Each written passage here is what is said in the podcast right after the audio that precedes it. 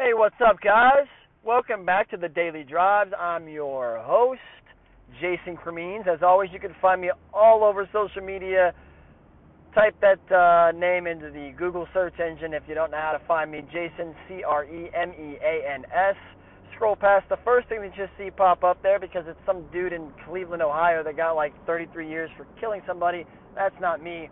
Uh, maybe we can all send an email to Google see if we can get that uh, that guy to go further down the search rankings because I should be on top. That way, it'd be all about me, me, me. Anyway, thank you guys so much for joining me. Thank you so much for listening. Thank you so much for sharing.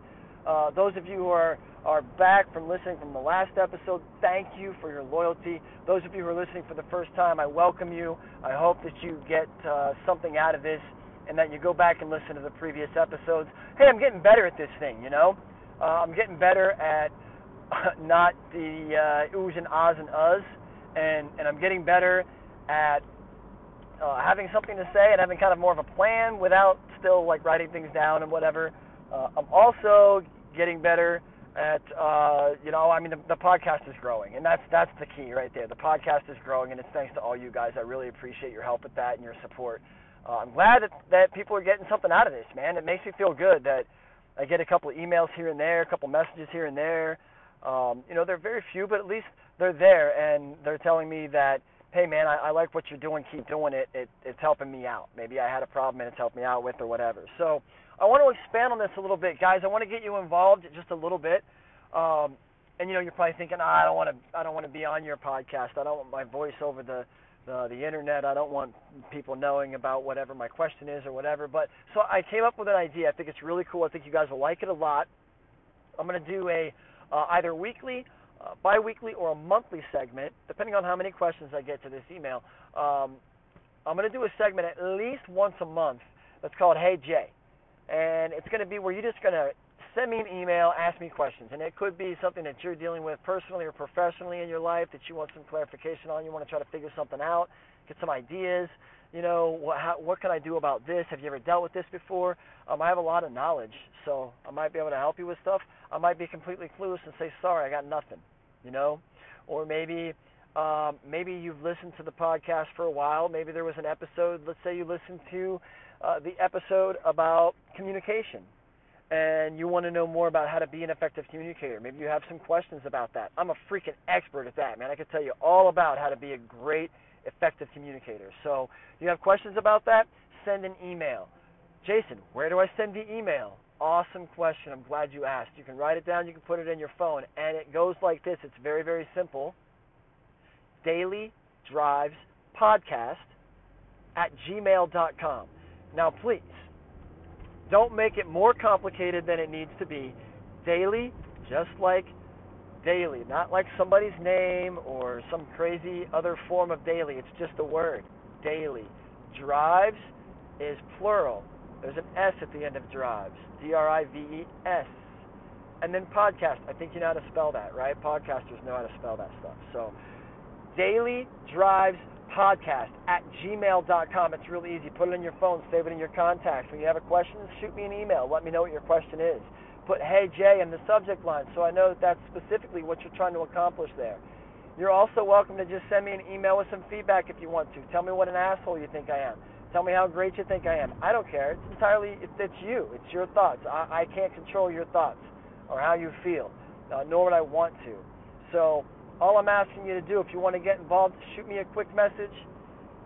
Really easy. And I can keep you completely anonymous. No one will ever know that it was you if you'd like. I can share your story if you'd like. If it's a situation where you just want to email back and forth about your problem and you don't want me to bring it up on my podcast, fuck it. Let's do that too. I'm here to help you. That's why I started the podcast to help other people. This is the only thing I can do right now to give back to society, and I'm happy to be alive, regardless of how shitty I think my job is right now, regardless of how shitty uh, things can be. I'm happy to be here, and I want to share that happiness with you, and I want you to be under to be able to to to deal with happiness yourself, right? To help you to get over little humps sometimes, and to help you to just live a happier, more peaceful life. That's what I'm here for. So, let's talk. Guys, send me an email. I'd love to hear from you. Daily Drives Podcast at gmail.com. You got it. You've written it down. You can pause, go back, record, rewind, whatever you got to do. You know how to reach me now. It's simple.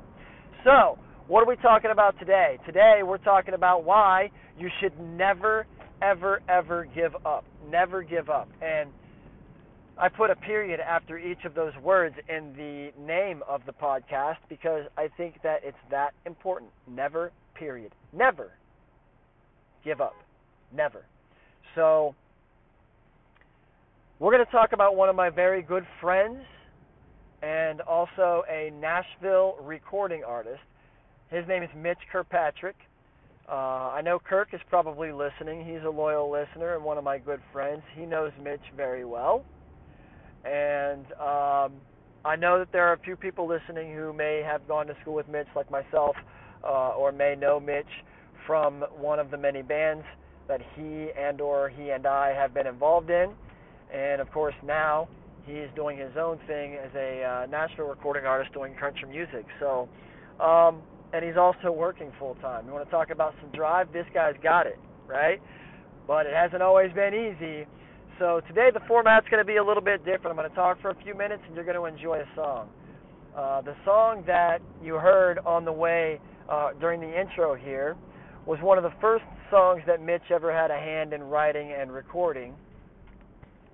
Um, and that particular song was recorded, produced, and released by the band that he and I were in together called Seventh Cycle. Some of you may remember Seventh Cycle. Some of you may not even have a clue that I was ever in a band. oh, I hope that's not the case. I hope you all know that. But anyway, um, I, I wore you out for a decade with with posts about where I was playing and things like that. I'm sure you all are well aware that I was in the band Seventh Cycle. Anyway, Mitch was in this band with me. He was the uh, guitar player, one of two guitarists in the band. And uh, he wrote the lyrics to that song called Won't See Me, uh, then collaborated with Dustin Grove, the lead singer of Seventh Cycle. He collaborated with him uh, on the lyrics and stuff to finish that song out. And that was one of the first songs that uh, Mitch basically wrote and had most of his hands in and got recorded and released on a record, right? So that was one of the first. That's why I played it first because it was the start, I guess, of everything for Mitch. Uh, at least one of the starts, anyway. So to give you a, a real quick overview, basically, uh, Mitch and I went to school together. Athens High School, go Bulldogs. I think we went to a couple other schools together too. Maybe Fed Hock was in there somewhere. Maybe uh, I think he went to Tri County. I didn't. He also went to Logan. I didn't. So there may be some other things in there too. But um, I think that uh, the most important point to make here is that we've known each other for a really long time. Um, 25 plus years we've been friends, and um, man, that's that's a long time. So 25 plus years we've been friends, and for at least 15 plus of those, we played music together in one way, shape, or form.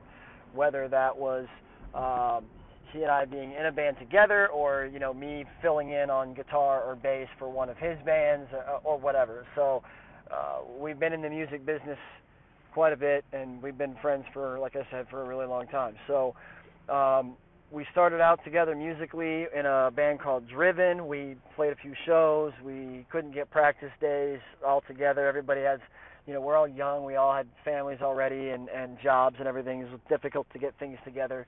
Um, and you know, Driven was a fun band, but it was all uh, mostly covers when I joined.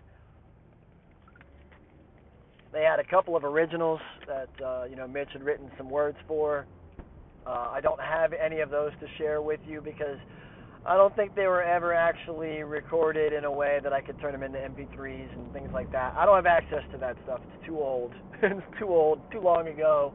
You know, 20 years ago when that stuff was happening. So, um, so that was kind of the first band. It started to gain some popularity, uh, but just keeping the band together, keeping members together, keeping the song writing flowing and things like that was just such a uh, nearly impossible task You know, to get four or five or six guys on the same page all at the same time in a, a different area, you know, it's, it's just really tough. So that band struggled from the from the very get go uh, with member changes and and you know writing blocks and things like that. Your typical first band type of stuff, right? Gained some popularity still because Mitch is a go-getter. He he makes people know that he's there, that he's in this band, that this is going down. He wants you there at his show.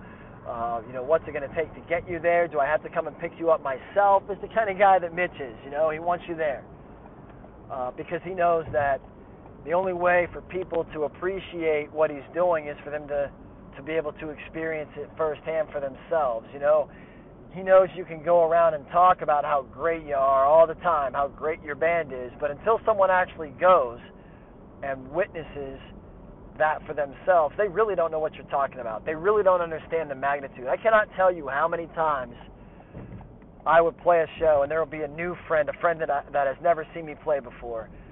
And at the end of the set, they would be like, "Dude, I know you said you were in a band, but I really wasn't expecting that." I can't tell you how many times I heard exactly those words come out of someone's mouth. Man, I was not expecting that. And I asked him, like, so what? What were you expecting? I don't know, but not that. So I mean, were you expecting us to be like a jazz band or something? I mean, what were you really expecting? I don't know what they were expecting, but I can tell you this much: it always surprised people when they came to one of my shows for the first time. It always surprised them. And Mitch has always been a rock star when it comes to getting people, getting asses in the seats, man. I mean, like I said, he would do whatever it takes. If that means he has to drive to your house to sell you a ticket to the show and then come pick your lazy ass up and take you to the show, damn it, he'd do it. Because he knew the importance of getting himself out there, putting himself out there. So, that was one of the things that made him really successful. So, so, so, or has is making him really successful. So, um, once again, the band disbanded. Uh, there were a couple of little projects after that that were similar, but they never really went anywhere. So uh, then Mitch joined up with Seventh Cycle. That was uh, at the time, I believe it was Nick Canterbury uh, on the the bass guitar. It was Chris James on the drums. Chris is awesome. He's actually uh, Mitch's touring drummer now. Um, and Jeremy Dye on the other guitar, the lead guitar, if you will. Dustin Grove was, of course, the lead vocalist from the, the, the dawn of time. Dustin Grove and Jeremy Dye put that band together. Uh, it was named Seventh Cycle. Uh, apparently, that was from a license plate. So Jeremy saw driving around Lancaster, Ohio one day, saw this license plate that said Seventh Cycle on it, thought it'd be a cool band name. Bam, there's the band name. Um, pretty lazy approach at that, I know. But that's the way it worked out. Um, now, that band then went on to record the first album, which was called My Lies Within, uh, but not until they found me. Their bass player left. I believe he was going to the military or something like that, uh, and uh, might have been the other Nick. so I apologize uh, if I'm getting the names wrong. I, I wasn't in the band yet, so it's not my fault. Uh, so anyway, that that particular bassist was hitting the road. They they really needed a new bass player. I was in another band at the time. Uh, I think I was in Sonic Tribe or Fear the Fallen, or not Fear the Fallen, um, Fire for Effect. I was in one of those bands at the time. I, I don't remember. Uh, it was a cover band, and I was the lead guitar player, and that's what I like to do is lead guitar. So I loved it. I continued doing that, um, and I wanted to be in an original project, but the guys I was with didn't want to be. They wanted to do all covers. So Mitch approached me. He's like, "Hey, man, what do you think about playing bass with my, you know, with Seventh Cycle?" We're gaining a lot of popularity. We're, we're getting ready to, we're talking to a management company. You know, we might get signed by this management company and then record a, an album in a studio, legit studio, and everything. So he's really pumping me up about it. And I'm like, Mitch, I'm a guitar player. I don't even own a bass, you know? I don't even own a bass, uh, a bass amp or anything. So I have no way of being able to make this happen for you. Plus, I'm already in a band and we have plenty of shows. This guy is relentless, man. When I say never give up, that's what Mitch does. He never gives up. So, every fucking day, I mean, at least a couple times a week, this guy's calling me, dude. Just fill in for a while. Finally, I'm like, fine. All right, you beat me into submission. I'll fill in on the bass for a while. You got to help get me some gear. So we wrapped it up. You know, we found some bass gear and, and a bass and everything else that we needed. I ended up buying a bass from uh, a friend of a friend that was in another band that that uh, was no longer playing. So uh, little Spector bass. That was my first experience on bass, and it was a lot of fun. So uh, the band does actually sign to this management company, SM Management, out of Cleveland, Ohio. Um, ended up being a total tool bag company, but nonetheless, um, we we signed with this management company, and we're set to go into the studio and record our very first CD, right? Our very first record. Um, in the meantime, we recorded some demos in Nelsonville at the the school there. Uh, we recorded some demos with uh, uh, Nick Kalura at NC Sound Shop in Nelsonville. Um, Nick's an awesome, awesome dude. If you love old hippie guys, he he's just a super peaceful person. He's an awesome guy, very passive, uh, and just just an awesome human being and a fantastic musician. So he's got a little studio set up in his guitar shop there, uh, where he sells some guitars and some other musical instruments and equipment and things. Um, right there in Nelsonville, just outside of Nelsonville, and we would go in there and record some demos, right? So we could send it to the producer. Uh, to, the producer would then listen to them, come up with some ideas, uh, arrangement ideas, uh, some different things that we could do.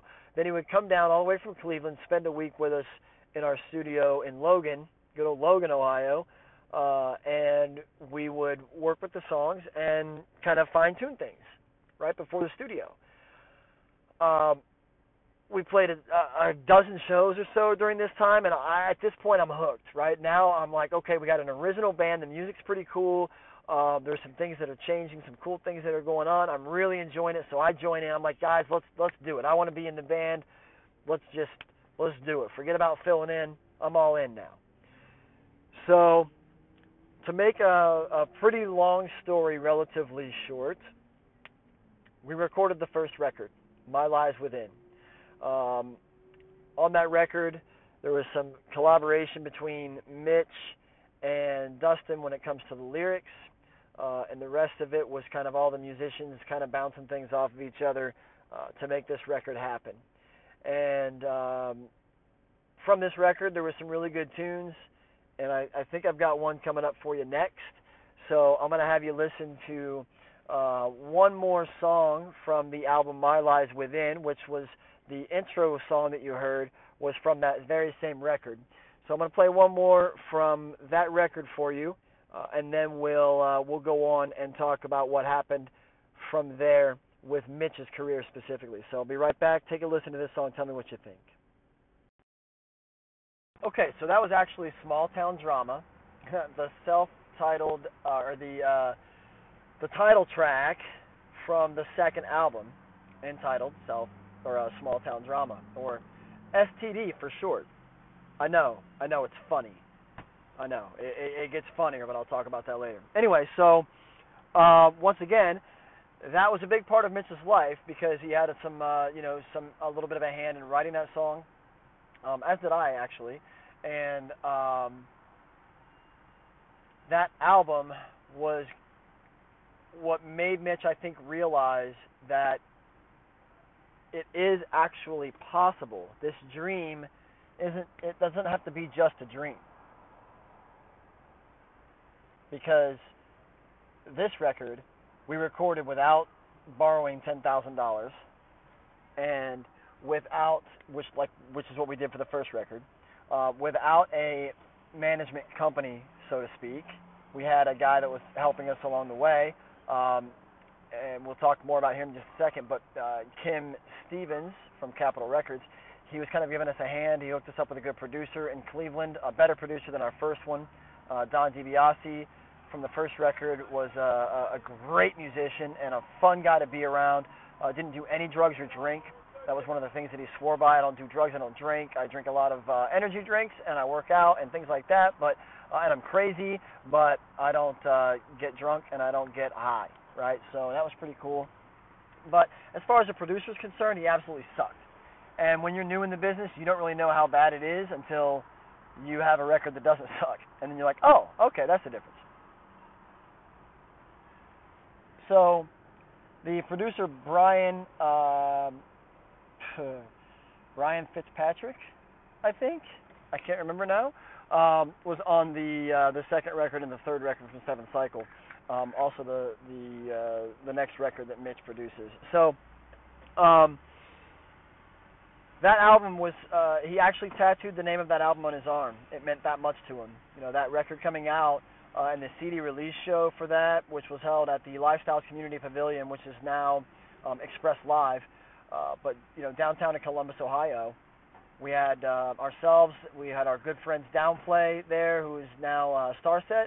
Uh, they were there. They opened up for us, as well as uh, Eight Pound Pressure, who's still playing. One of my favorite bands, favorite local bands of all time. They're still playing. They're awesome guys. They were at that CD release show.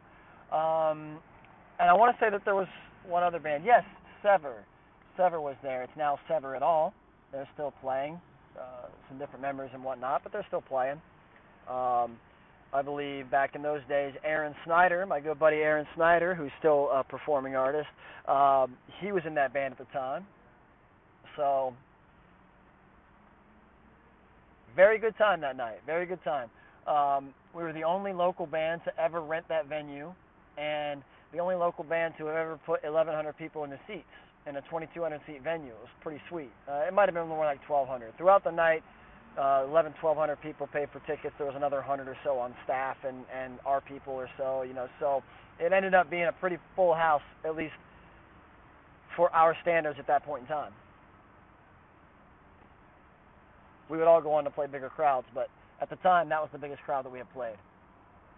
And by far the most memorable, the most uh the, the loudest crowd that I'd ever played for. It was it was just an amazing time.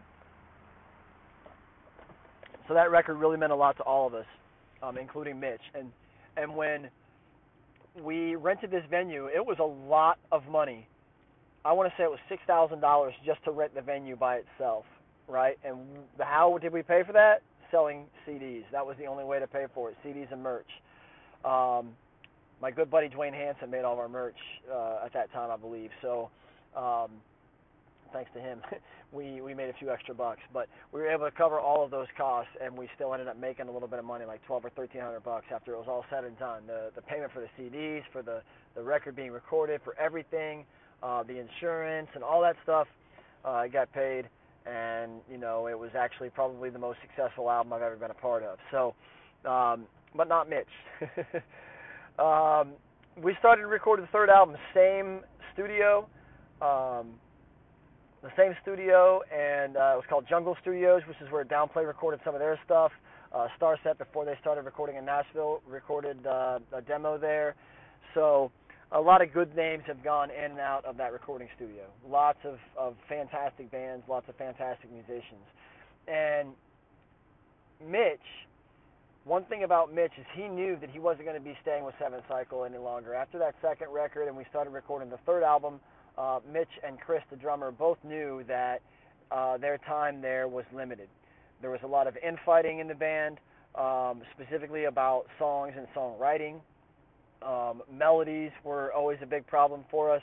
Uh, we could never get the lead singer to kind of uh, toy with the melodies a little bit more. Once he put one down, that was it. That was that was the melody, and it wasn't going to change. So we had a lot of infighting going on. Um, at the time, there was a really good song that Mitch had written that he wanted to be on this this new record that we were writing.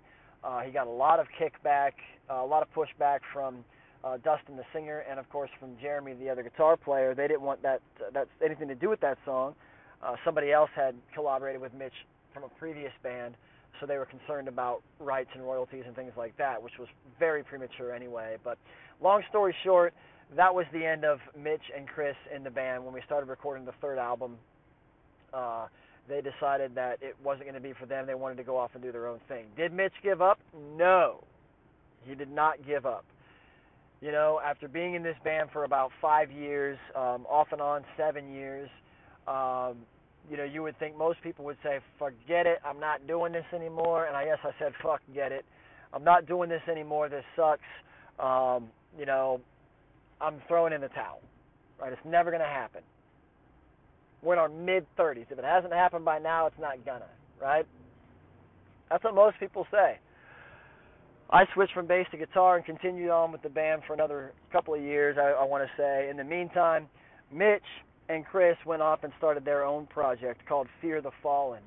And this is another project. Again, uh, when I want to step back for a second. When we when we booked that venue uh, for our CD release show in Seventh Cycle for the second album, Small Town Drama, um, March I want to say 25th of 2010, we had to sell a lot of tickets. We had to get a lot of people in there. Mitch and I were relentless, but Mitch by far blew everybody out of the water. He sold more tickets than anybody else, I believe. We even had like a contest going on. Dustin, the lead singer, who had the most following, of course, because he's a lead singer, um, he sold the majority. I want to say uh, second, and then I was probably third. Uh, the other two guys would be fourth and fifth. Um, as far as the number of tickets we sold, but Mitch was always calling people. You getting tickets? I'm coming. I'm I'm coming down. You're you're buying these tickets. I need the money for them now and he was always, always pushing, pushing, pushing to get people at the show. Uh, not just that show, but every show. Every single show, Mitch is in people's faces. Coming to the show, you come to the show, you come to the show, and to the point he would almost make you feel guilty if you didn't come to the show. We're gonna move out of this parking spot. So you felt like if you were Mitch's friend, you were coming to the show. right? That's all there was to it. Um, Mitch carried that mentality, and still has that mentality to this day. Uh, but he carried that on through his next band, the next project, Fear the Fallen, and he gained a lot of popularity because of that. Because people knew that he was, you know, out there trying to to make things happen. They were all about coming to the shows. You know, he made them realize how important it was for them to be there, and they understood that importance, and and they were there. You know, so the following came very quickly. Now, I should definitely mention that Mitch has always been, and I've always told him from the dawn of time that he's a very good songwriter. Lyrics, I mean, arrangement, he really he's he's got a certain talent for it. I mean, anybody can write a song, but to really make a song that people can actually relate to and feel good about, uh, and and really really feel like they're part of the song. It takes a certain special thing to do that, and Mitch has that, and he's always had it.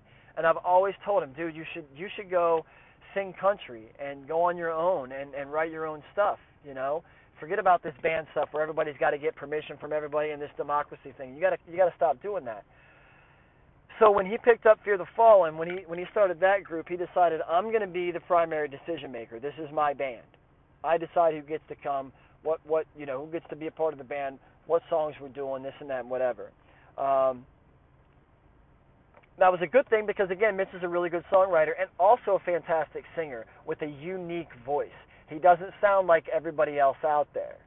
He has a very unique voice. You either love his voice or you hate his voice.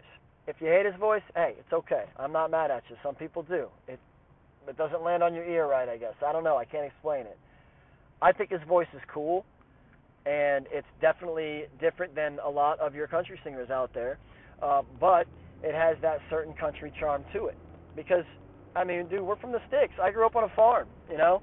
Uh, so did Mitch. You know, he had a big pond in his backyard. We could go fishing. And went mudding, and and and we did stupid shit like drive cars way too fast, and you know, just all kinds of crazy shit like that. I mean, we did all kinds of stupid stuff. Um, typical redneck stuff that that us that you know we we, we rednecks tend to do. Uh, though I'm not much of a redneck anymore, I grew up that way. Uh, so we did all that kind of stuff, you know. And um, Mitch, when he started Fear the Fallen, he's like, I'm not I'm not pulling this crap again where one person you know puts a damper on everything. You know, it's going to be my decisions, and and that's the way it's going to be, which was a good call. So he wrote all the songs as far as lyrics are concerned. Uh, he had a very big hand in the arrangements. So these songs were a lot, uh, a lot better put together than the Seventh Cycle stuff that we had done before. They were, they were definitely uh, a better base of songs for sure, in my opinion. So still, you know, um, Mitch is a songwriter, and and the best thing that he has going for him is his ability to lyrically drag you into a song and make you feel it. Uh, and now he's starting to do the same thing with his voice. So we're going to listen to this next track, uh, just a, a piece of this next track.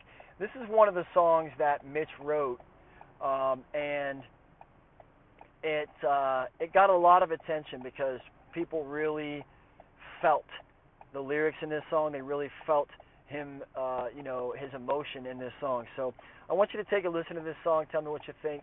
Um, and if you like it, make sure you go download the full album. He still does get uh, a little piece of that pie when you do that. So uh, that's going to help him out as well. But once again, this is Fear the Fallen. Uh, and I'm not sure which song it's going to be because I don't remember which order I put them in, but I'll fix that later. So um, I'll tell you what it is on the next segment. But anyway, here's a song from uh, Mitch Kirkpatrick in the band Fear the Fallen. Okay, that was Frontline by Fear the Fallen. Mitch on uh, the lead vocal on that one, and you can see that he was really working on his vocals here, um, trying to really show what he could do in this song vocally, right? Um, and lyrically, uh, he also made some really big improvements uh, because at the time, you know, he had written dozens and dozens of songs. So deciding what to put on the album is one of the more difficult things to do, right? So Frontline was a song that everybody once again uh, could relate to, and it had a lot of energy and a lot of power behind it. And that's one of the things that Mitch wanted to do with that record was put a lot of energy into it because he knew that that stage show was going to be one of the things that was going to be able to set that band apart from other bands one of the biggest complaints that uh, that Mitch and I had in Seventh Cycle was that the stage show was lackluster at best. He and I tend to play off each other and bounce around all over the place and things like that, but everybody else just kind of stood there like statues. So he wanted this particular song to be one of those things that got people up out of their seats, you know, and it was. It, I mean, it really it delivered. This song absolutely did it. Uh, so the vocals were incredible on this track, and uh, the songwriting once again is pretty good. Now, um, we move on to another track. I'm going to share another one with you here real quick. Now, this track that's coming up um, from Fear the Fallen, again, Mitch wrote, and this one was something that was very personal to him. The song is called Life, and and it's about life and how life can get you down and how life can get you down. You know, and uh, so he sings a little bit about this, and and this is where he's really again working more on his songwriting, his lyric writing, and and of course arrangement of songs. So have a listen to this one. Um, I really think you're going to like this. A lot of people, it's a very popular song. So here's Life by Fear the Fallen. So that was Life by Fear the Fallen. I hope you really enjoyed that. I know uh, every song on that record uh, I personally like. There's not one that I skip past. Uh, I like them all. It's a really cool record, and the uh, the game, a song on that album, was the song that we wanted to record in Seventh Cycle, but got too much pushback and actually ended up being, um, you know, the the segue point, if you will, for Mitch and Chris. Um, so, this was the only album that uh, that Fear the Fallen would record. Once again, band members infighting. Some people want to do this, some people want to do that. Trying to keep uh, a, a team of people together. It's very difficult. I mean, imagine what it's like. You know, think about this when you were in when you were in high school and you had to do a group project and you had four other people in your group you always have those couple of people that jack off do nothing, right? They just they just absolutely don't contribute anything whatsoever. Um, and then you've got one person maybe who does contribute, but just kind of half-asses everything. And then there's you and one other person uh, who are doing all the work, right? Well, it's the same thing when you're trying to start a band. You know, to find four other people, three or four or five other people that have the same determination, the same drive, the same willingness to make sacrifices in order to get to the next level, it's hard to find that. It really is. No matter what you're doing, whether it's a band or starting a business or whatever, it's difficult to find those people that are like-minded and that are going to want to have the same ideas, uh, you know, the same ideas, the same end goals as you, and are going to want to put in 110% just like you do. It's difficult to find those people. They're out there though. Promise you that. When you find them, you hold on to them. But the problem was that Mitch continued to use musicians who he had played with in the past um, to be a part of his group, uh, a part of the band. And, you know, you'd have one guy who lives an hour from the closest place to practice and wouldn't be able to make it to practice sometimes. And practice is very important when you're playing out on a regular basis. You got to have a really tight show, otherwise it looks terrible, it sounds terrible, it's sloppy, and people don't want to hear you anymore you can't do that, right? You got to have every show's got to be tits, right? So you do your best as a band to make sure that that happens. And the more you practice, the more the more solid the band gets, the tighter the band gets. You know, when everybody's hitting that 16th note right on the fucking beat, it sounds a lot better than when three people are hitting it on a slightly different spot. You know, if you're a musician, you know what I'm talking about, right? So the fighting and the inability to move that band forward because of the members of the band or or whatever the cases may have been. It made Mitch think about what he wanted to do for the future. He says, you know, do I want to continue trying to work in the rock industry? You know, trying to make a band, uh, you know, get to that next level? Is this really what I want to do?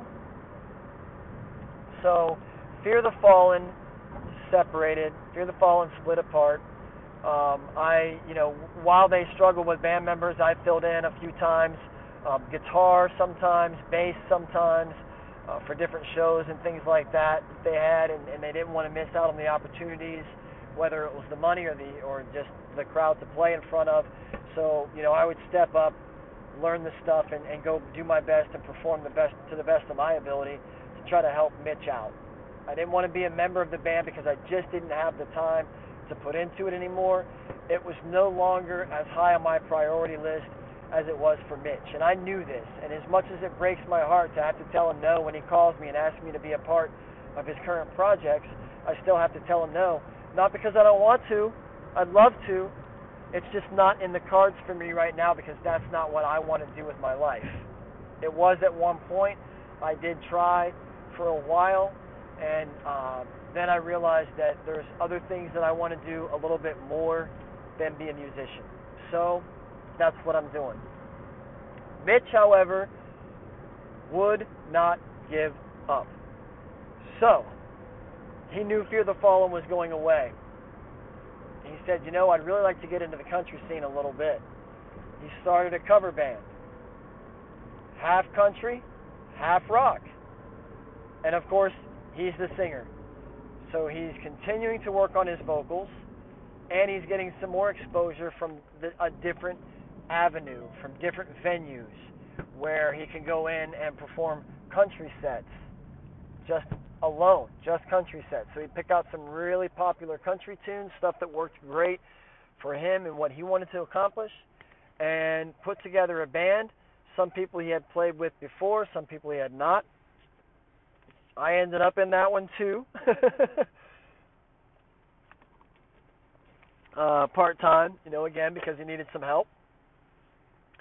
Um, and then when uh, I realized the amount of effort and energy that I had to put into it, and the amount of time that it was going to take from everything else I wanted to do, I'm like, Mitch, I can't do it, man.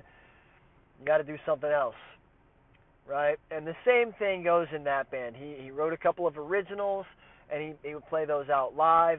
Um, and then, of course, it was all covers other than that. So he wanted to dip into that country market a little bit, and he did with the cover band. Uh, but as he tried to move more into country writing stuff, uh, he again got more pushback from his bandmates. People couldn't make it to practice, or people didn't want to play that song, or people thought it should be a B instead of an A. Whatever, forget it. This band's not going to work. Did Mitch give up? Goddamn right he didn't. He kept fucking going, man. he's not giving up.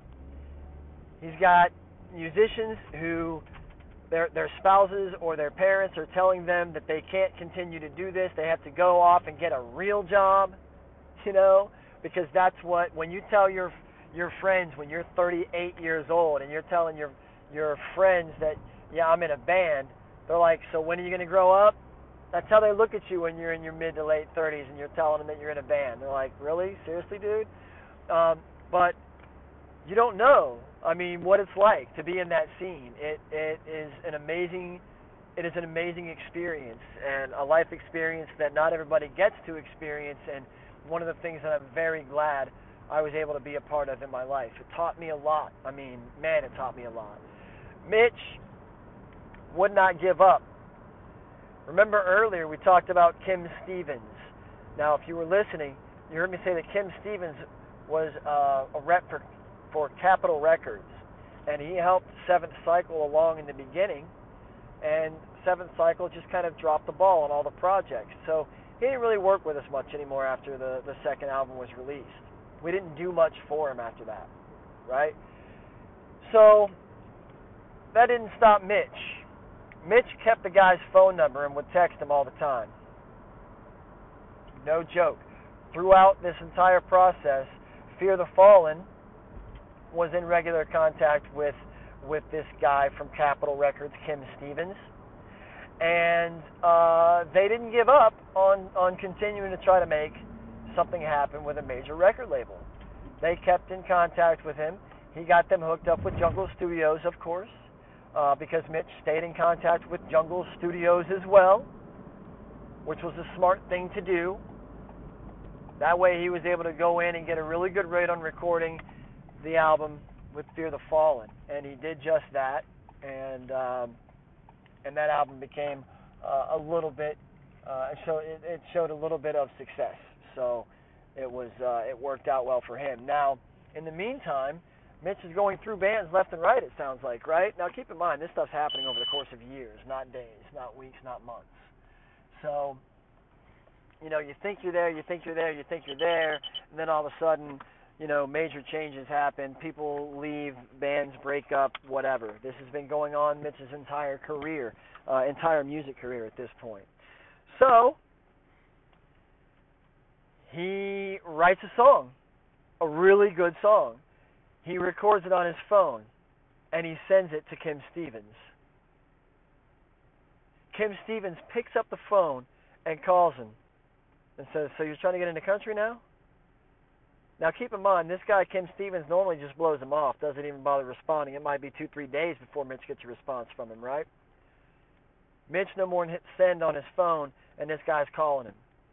Obviously, he's got something here because this guy knows hits when he hears them, right? There's a list of bands that this guy has signed that have millions of dollars in their bank accounts today. A list of them. All right. So when Mitch gets the call from this guy saying, "Hey, I really like that. That's good stuff. Did you write that?" Mitch is like, "Hell yeah, I wrote that." So we're going to break off here real quick. I want you to hear the song that uh, kind of started things off for Mitch in the country business. So he uh, he sent this song out to Kim Stevens of Capitol Records. Kim said, uh, or Kim called him up and said, "Let's talk." and uh, this kind of kicked things off for him. So here's Mitch Kirkpatrick as a solo country artist. Tell me what you think. So once again, Mitch refuses to give up on his dream. So he bugs the shit out of Kim until Kim finally hears something that he likes and then he responds. And he's like, you know what? I really like that song. We need to get you in the studio. So, no shit. just like that. Um, Mitch is like, all right, well, let's let's do that. So he goes and records a little demo, and you know he sends it in to uh, to Kim, so that Kim can hear some of the other stuff that he had been working on. You know that that song wasn't the only song that he had written, obviously um, because that's one of the things that Mitch does on a regular basis is he just continues to write, which is one of the reasons that he's going to be successful uh, because he just doesn't he doesn't stop. You know, he keeps moving that he keeps moving that rock. He te- he keeps taking that step up Mount Everest. You know, it might be 29,000 feet, but you're not going to get a single foot if you don't walk, and that's what he keeps doing. So, uh, his his ambition and his relentless attitude, his his unwillingness to just give up awarded Mitch another chance. Mitch knew that he was a good songwriter. He knew that he had a good voice. He knew that he would have an opportunity if someone would just just listen. Just listen one time. You know? He knew it would happen for him. So all he had to do was get someone to listen. So he got the right guy to listen. Finally. Now, this guy says, you know what? This guy Kim Stevens with Capitol Records. He says, you know what? Mitch, I've got this song. It's a country song that was written by so and so, and it's for sale. It's up for grabs, right? It's a really good, very party country song. And, and Mitch, one of the things that Mitch said that he wanted to do with the the country music industry is that he wanted to keep things, uh, you know, in a, a blues rock kind of feel. Uh, you know, just kind of a, a more upbeat type of thing. Um, and Mitch is, is kind of a partier-ish sort of.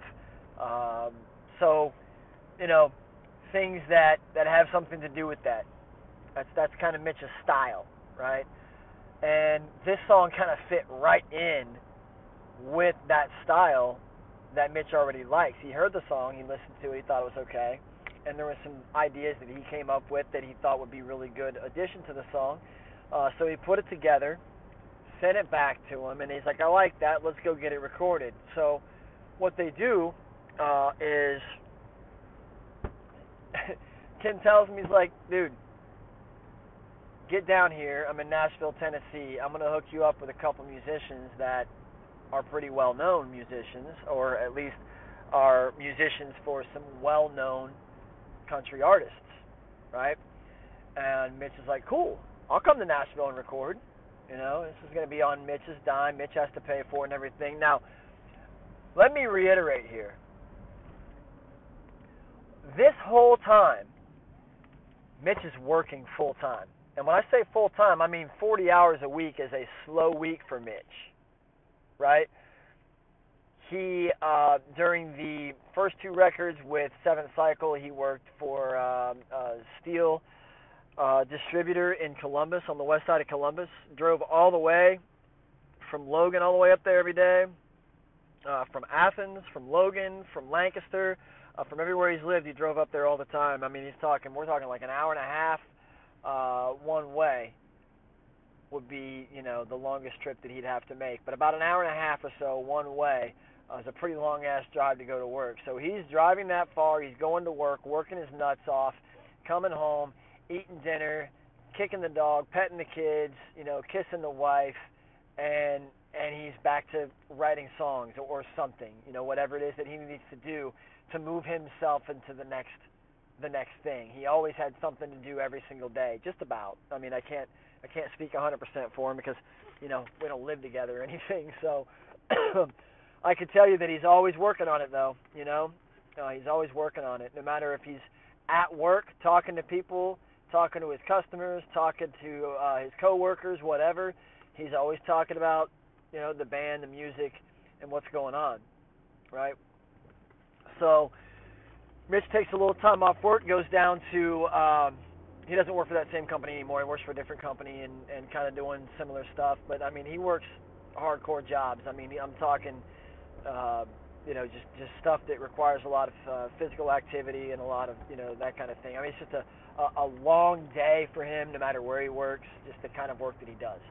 Um, so he's working his ass off, literally, uh, at work, and then coming home and recording songs, writing songs, coming up with different things, changing arrangements, melodies, whatever. He's always working. Always. The guy never sleeps. I'm sure. So Kim says, "Come down to Nashville. Let's get this. Let's get a demo recorded." So, with this new song called BYOP, "Bring Your Own Party," he goes down to Nashville and records this song and a couple of other songs. I'm gonna let you hear this song. It's a partying song. Again, it's called BYOP, Bring Your Own Party, um, and uh, it, it's become pretty popular. I think uh, probably the most popular song that he has so far. Uh, I know that it's been on several radio stations. Uh, I know for sure that if you're in Athens County, no matter what country station you're listening to, you're probably getting it. And all up and down the East Coast, there's a lot of different radio stations that play this song and a few other of Mitch's songs. So it's getting a lot of radio play in comparison to um, any of the other songs that that we had ever worked on together. Or, I'm not a part of this project, so let's make that clear. Um, but uh, anything that I had ever put out or anything that Mitch had ever put out, uh, all those things combined have not gotten as much radio play as uh, some of Mitch's country stuff. So uh, take a minute, listen to BYOP, Mitch Kirkpatrick. BYOP, bring your own party. So uh, yeah, that's a fun one, right? That's kind of fun. I hope you go download that. That is Mitch Kirkpatrick. That's what he's doing today. Um, he's bringing the party, you know, bringing the party to country music, and it's because he just won't give up. You know, all the all the times that he has faced, you know, band members changing, bands breaking up, getting new bands started, um, you know, being um, you know, right there on the edge of having something amazing happen and then for it to just kind of fall flat all of a sudden for one reason or another. And most of the time, those reasons were really beyond anything that he could control. You know, so um, he didn't let that get to him. I mean, you know, obviously it pissed him off frustrated, and there was times that he's wanted to throw in the towel. I'm sure he said to himself a million times. I'm just gonna stop. I'm just gonna quit. Fuck this. It's too much. You know, uh, the wife wants me to get a real job, and and you know that's the thing about Mitch too. Though when you're when you're working your ass off, and then you're working your ass off in your spare time, there's really not much you can say except uh, you, yeah, you need to spend more time with the family. And at that point, you know, again, that's a sacrifice that he's been able to make. And um, his kids are awesome, though, but th- that doesn't matter. Anyway, the point is that he worked his ass off to get to where he's at today. Um, I just spoke to him yesterday, and um, man, he he tells me that he tells me that he's you know he's in the six figure bracket finally.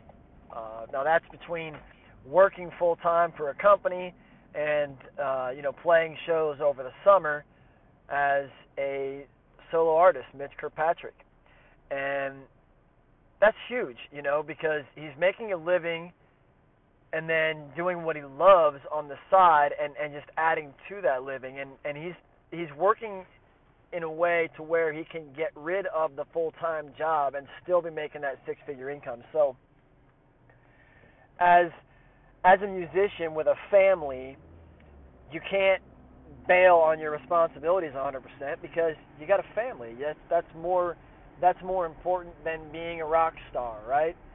So you have to have that job. You have to have that income coming in and you have to be able to find a way to make everything else work in between. And that's what Mitch has done. You know, he he goes to work, he busts his balls, you know, breaking his freaking knuckles. I mean, the, the guy's been uh, he's had he's had surgeries because of things that have happened to him at work. You know, um, he's been on FMLA before because of things that have happened to him at work.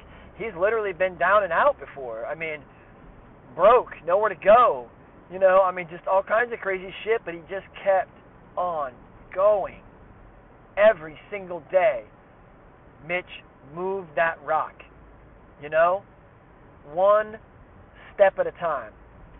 And it has taken a couple of decades for for him to get to the point where he's living a life that he only dreamed of at first. And he's not there yet. He's not anywhere near where he wants to be yet. Make no mistake about it.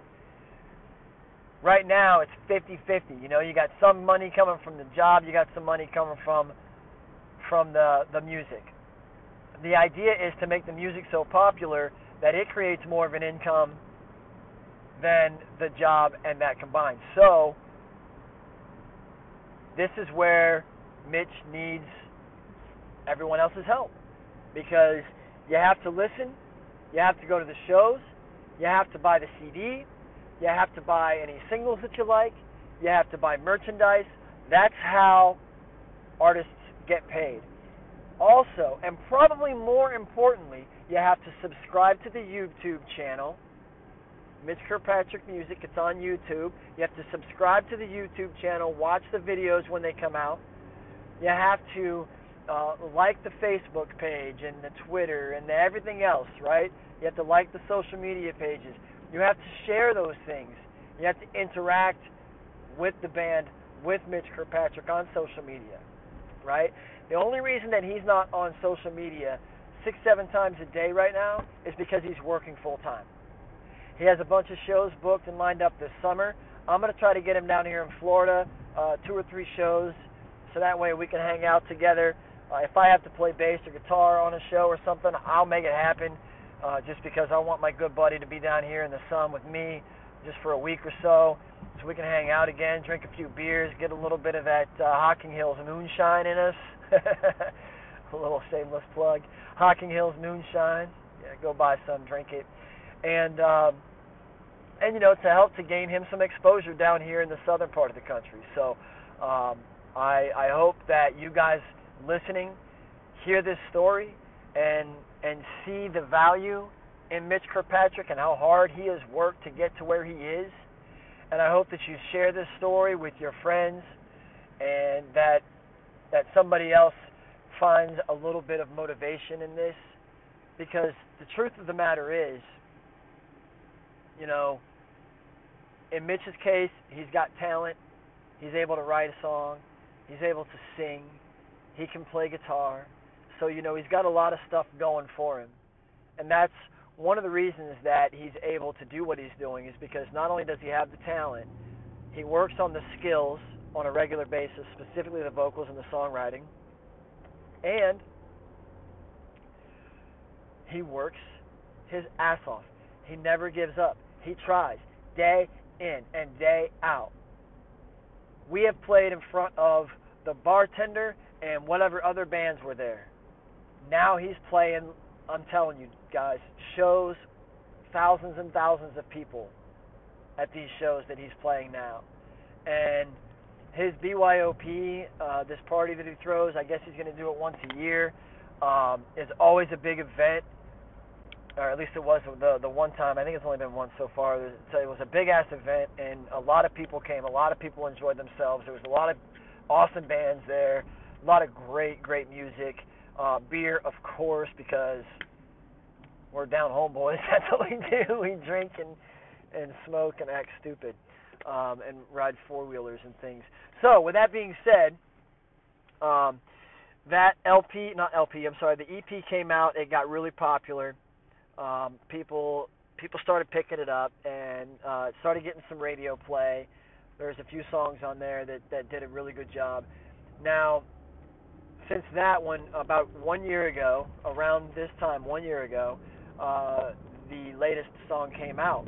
It's called Modern Society, and it's basically about Mitch, how you know he's driving back and forth to work, and he's sitting in traffic, you know. But what he really wants to be doing, instead of driving back and forth from Columbus to go to work every day and, and things like that, what he really wants to be doing is hanging out, having a bonfire, drinking some moonshine with his friends, and you know, listening to some Hank and stuff like that.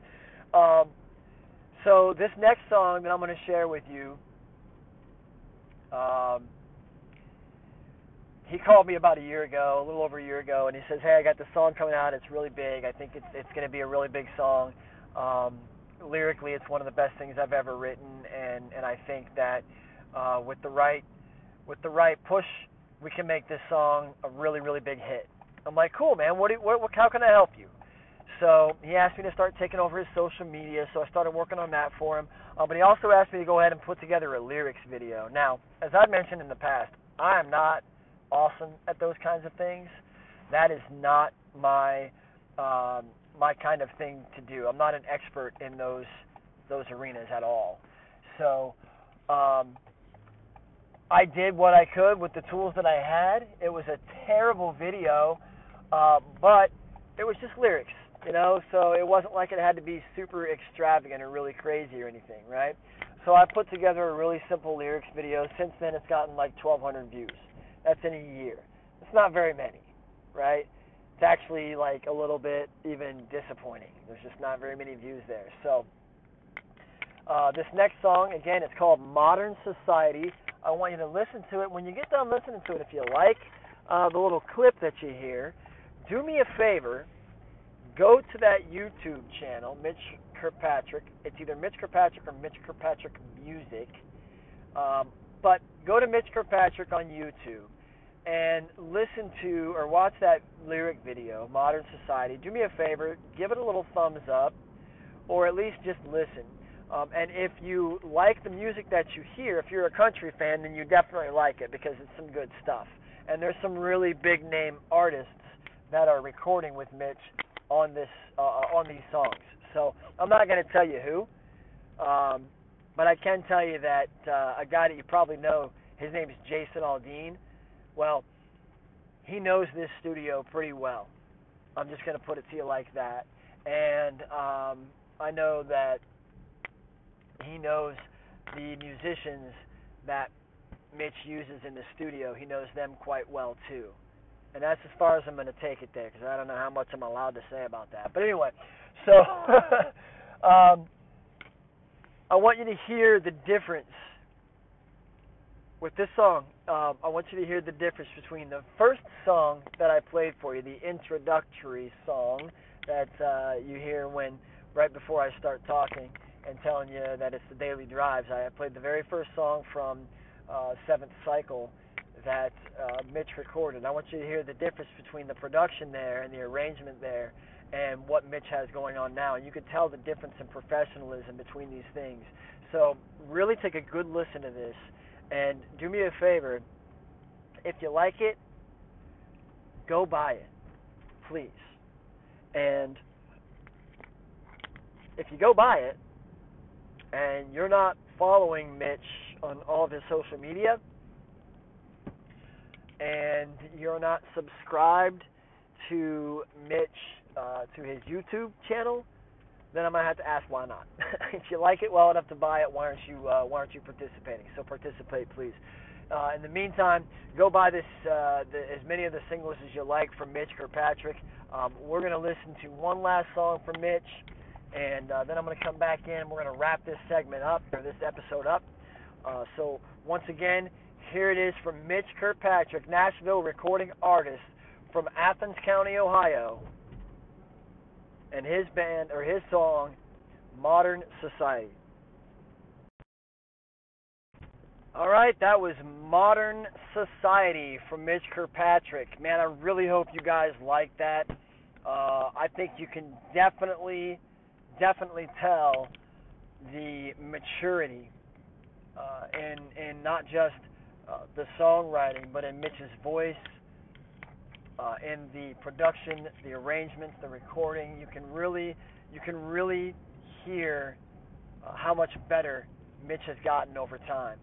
And once again, it's because every single day he works toward that goal. It's not it's not something that he calls a pipe dream. It's not something that he is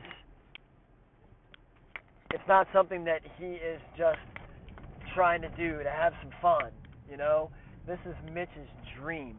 This is what he's always wanted to do. This is what he is going to do for the rest of his life. How do I know this? Because Mitch does something that all too many people do or all too many people won't do, and that is that Mitch never gives up. He keeps going.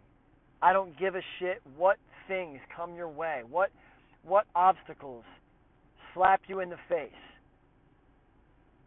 I don't care how many times you have to tear it down and rebuild it. Mitch has had to do it a half a dozen times, if not more. Those are just the ones that I've mentioned to you. And I can't even begin to tell you all the, the personal struggles he's had, the financial struggles he's had. I mean, all this stuff, all of these things that, that are stacked up against him, and he still continues to go for it, man. So that's what I want you to do. Use Mitch as an example. You know, like I said, he's not a super famous national, like uh, you know, international artist at this point, but he's gonna be. That's the point. He's gonna be. Why? Because he won't stop. He won't give up.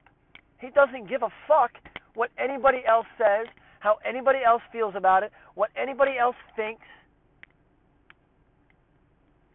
He has his eye on the prize. And every time he gets knocked down, he gets up, dusts himself off, and he keeps fucking going. He won't stop. That's what you have to do. That is what it takes to be successful, no matter what it is you want to do. Whether you want to be a, a Nashville recording artist, or you want to be, uh, you know, you want to be a, a national recording artist like like Downplay, like like you want to be the next Metallica? It doesn't matter. You want to move to Florida because you're tired of the cold weather in Ohio? You can do it. Set your set your sights on the prize. And don't give up. Do not give up. Because when you do give up, then you're going to have to find something else to believe in right? Something else to do with your life. I wanted to be a songwriter, but turns out I suck at writing songs. I'm going to give up. I quit. All right, well, now what are you going to do? Well, now I want to be a personal fitness trainer. Well, guess what? You got a new goal, and I don't give up. Right? It's okay to want to give up, man. I can't tell you how many times myself, I mean, Mitch, Mitch probably wanted to give up 5,000 times in the last 20 years. And I don't mind telling you now, you know, that uh, Mitch is no longer a spring chicken. We're not in our 20s anymore, you know. Uh, I just turned 39, and Mitch is older than me, so I'm not going to tell you how much older. I'm just going to tell you that we've been buddies, you know, for for almost 30 years, and um, he sang, uh, he performed one of his songs at my wedding, uh, "The Man You Deserve." Um, it was awesome to have him there, and his family has always been some of his biggest fans, and you know, he's got a lot of great things going on for him right now. He's having a hard time because he's working his ass off, you know, but but he told me himself, man, he's like, I love it. I love what I do. I love it. So imagine had he given up 10 years ago. You know, I can t- I can guarantee you, you would never have seen, you'd have never have heard those songs from Fear the Fallen. Had Mitch given up 10 years ago, and I know for sure that you wouldn't have heard any of those songs, those original songs by him. You know, so he could have given up just like anybody else, but he decided not to, and he's got plenty of people telling him he should, plenty of reasons to do so. He just won't do it. So when it comes to setting your eye on the prize, I'm going to say Mitch knows what the fuck he's doing. So, everybody, do me a favor. Go listen to Mitch Kirkpatrick, K I R K P A T R I C K, just like it sounds. Yes, he's Irish. Yes, he has a temper. And yes, he will fucking hit you with his left hand and make you think it was two rights. Just letting you know. That's my dude. That's my boy Mitch. So go listen to Mitch Kirkpatrick. Please pick up some music from him. Go to a show. That's where you're going to have the most fun. Mitch is fun to watch on stage. Um, that's one of the things that sets him apart from other from other artists that is is that he is really he does have a really good stage show and he he gets you involved. He makes you want to be a part of what he's doing. Um, so never give up on your goals, guys. Never give up. Keep moving that fucking chain. Keep going one day after the other, one step after the other. And one of these days, you're going to get there. And when you get there, you're going to be glad that you heard this story and you decided to never give up. Until I talk to you guys next time, please take care of yourselves, all right? And don't be a dick. See ya.